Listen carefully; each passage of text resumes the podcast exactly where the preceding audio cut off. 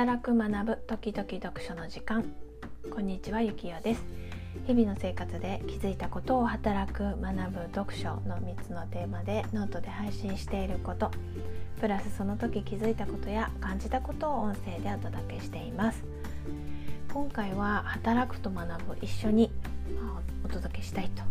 思っているんですけどいろんなこう働く仕事をしていて生活が安定するためにはっていうのは結構考える方多いと思うんですね。で今回は、ま、リモートワークとそのこの生活が安定するためにはっていうところを考えて気づいたことをご紹介したいと思っています。ま、在宅で、まあ、リモートワークで仕事をするようになって5年ぐらい経つんですね。でまあ一つ一つの仕事で出会う人や気づきは毎回違って面白いなと思っています。面白さもまああるんですけれども大変さもやっぱりついてあるんですよね。特に私はフリーランスということもあって生活が安定するためにはどうしたらいいのかなっていうのを常に考えています。でもこのそもそも生活が安定しているってどういうことだろうというのが最近気になってきたんですねもちろん収入も大事なんですが収入が高くても24時間ずっと監視されているような在宅ワークはしたくないですねそれに私が一番大事にしていることがもともとその在宅で仕事をしようと思ったきっかけっていうのが子どもたちのサポートをしたいからだったんですね。まあ、それができなくなってしまうような在宅ワークでは私にとっては意味がないまあ、そうなると自分で時間のコントロールができる仕事になるんですがこれがまた日本では高度なスキルを持っていないと難しいのが現状かなという感じですね。まあ、あの高度なスキルを持ってなくてもできる仕事はあります。ただ決まった時間にっていうのが多いです。で決まった時間じゃない場合もあるんですけれどもそこはやっぱり報酬がぐっと下がってしまったりということが多いかなと、まあ、いろんな仕事探したり求人見てると思います。とはいえですねいろいろ試してみて思ったことそれは収入の安定も必要なんですけれどもメンタル面が安定する人との仕事の方が断然生活が安定するというのが私の私なりの今の答えです。ではメンタル面が安定する人ってどんな人かなっって考えてみたんですけれどもお互い信頼し合えていると感じられる人かなと思ってます。先日ですねリモート社員監視は逆効果仕事をサボる傾向にという記事を SNS でシェアされてるのを発見したんですね。でこの記事何が書いてあるかっていうと、まあ、具体的にどのぐらい仕事のパフォーマンスが落ちるのかっていう数字的なこともしっかり書かれてるんですけど、まあ、監視は逆効果で社員のパフォーマンスが落ちて落ちてしまいますよっていう内容でした。で監視されていることによって信頼されてないって感じてしまうと苦痛になってしまうっていうことだったんですね。まあ、この記事の他にも今までいろんな情報番組とか見ていてリモートワークを実施している会社の取材番組とかあったんです。でその際仕事中はビデオ会議をオンにしているとかもう常にそうなっている。あとは会社が始まる時はその専用のシステムにログインすることで出社扱いになるとか、まあ、だからお昼休みとかになるとログアウトするみたいなですねそういうのも、えー、今までいろんなテレワークの研修とかにも参加して実際に見聞きしている情報です。まあ、そういうのを見ているとなんか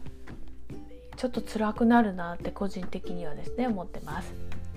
まあ、ただ仕事の内容によってはそうやってしっかりと管理せざるを得ないっていうのもあると思うんです。まあ、正直言って働く側もいい人ばっかりじゃないですからねテレワークリモートワークになればなるほどもう性善説っていうんですかこの人は絶対大丈夫だというのを信じた上でやるっていうのが、まあ、今まで仕事をしてきて多いかなと思ってます。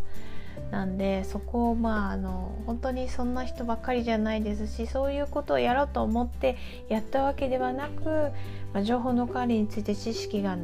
ちょっとまだまだ難しかったりっていう方もいらっしゃるのでもう本当にあの何て言うんですかね認識は人それぞれ差が大きいかなと思っています。なので、まあ、もし情報漏洩とかしたらですね企業の信用問題にも関する関わる大きなことになりかねないんですよね。だからこういうその監視できる仕組みを導入せざるを得ない状況でありそういうリモートワークがあるのも仕方がないのかなとは思っています。ただだからといって自分が監視されてまで仕事をしたいかと聞かれると私はお断りしたいかなと。思ってるんですね、まあ、この辺りはもうお互い信頼できる関係なのかというのが大きな鍵になってくると思ってます、まあ、どんな仕事もリモートワークでっていうのは現実的じゃないということですね。まあ、全てではなくても例えば一つの会社の中でもリモートワークできる仕事とそうではない仕事をまず仕分けするっていうことから始まるのかなと思うんですね。まあ、そして情報の管理についてしっかりと対応することも、まあ、働く側に教育する必要が出てきます。まあ、現状ではそのリモートワークで仕事をするためにその前段階の準備が結構必要かなと思うんですね常にそういう状況で仕事をしていたいてしていたんであれば別ですけど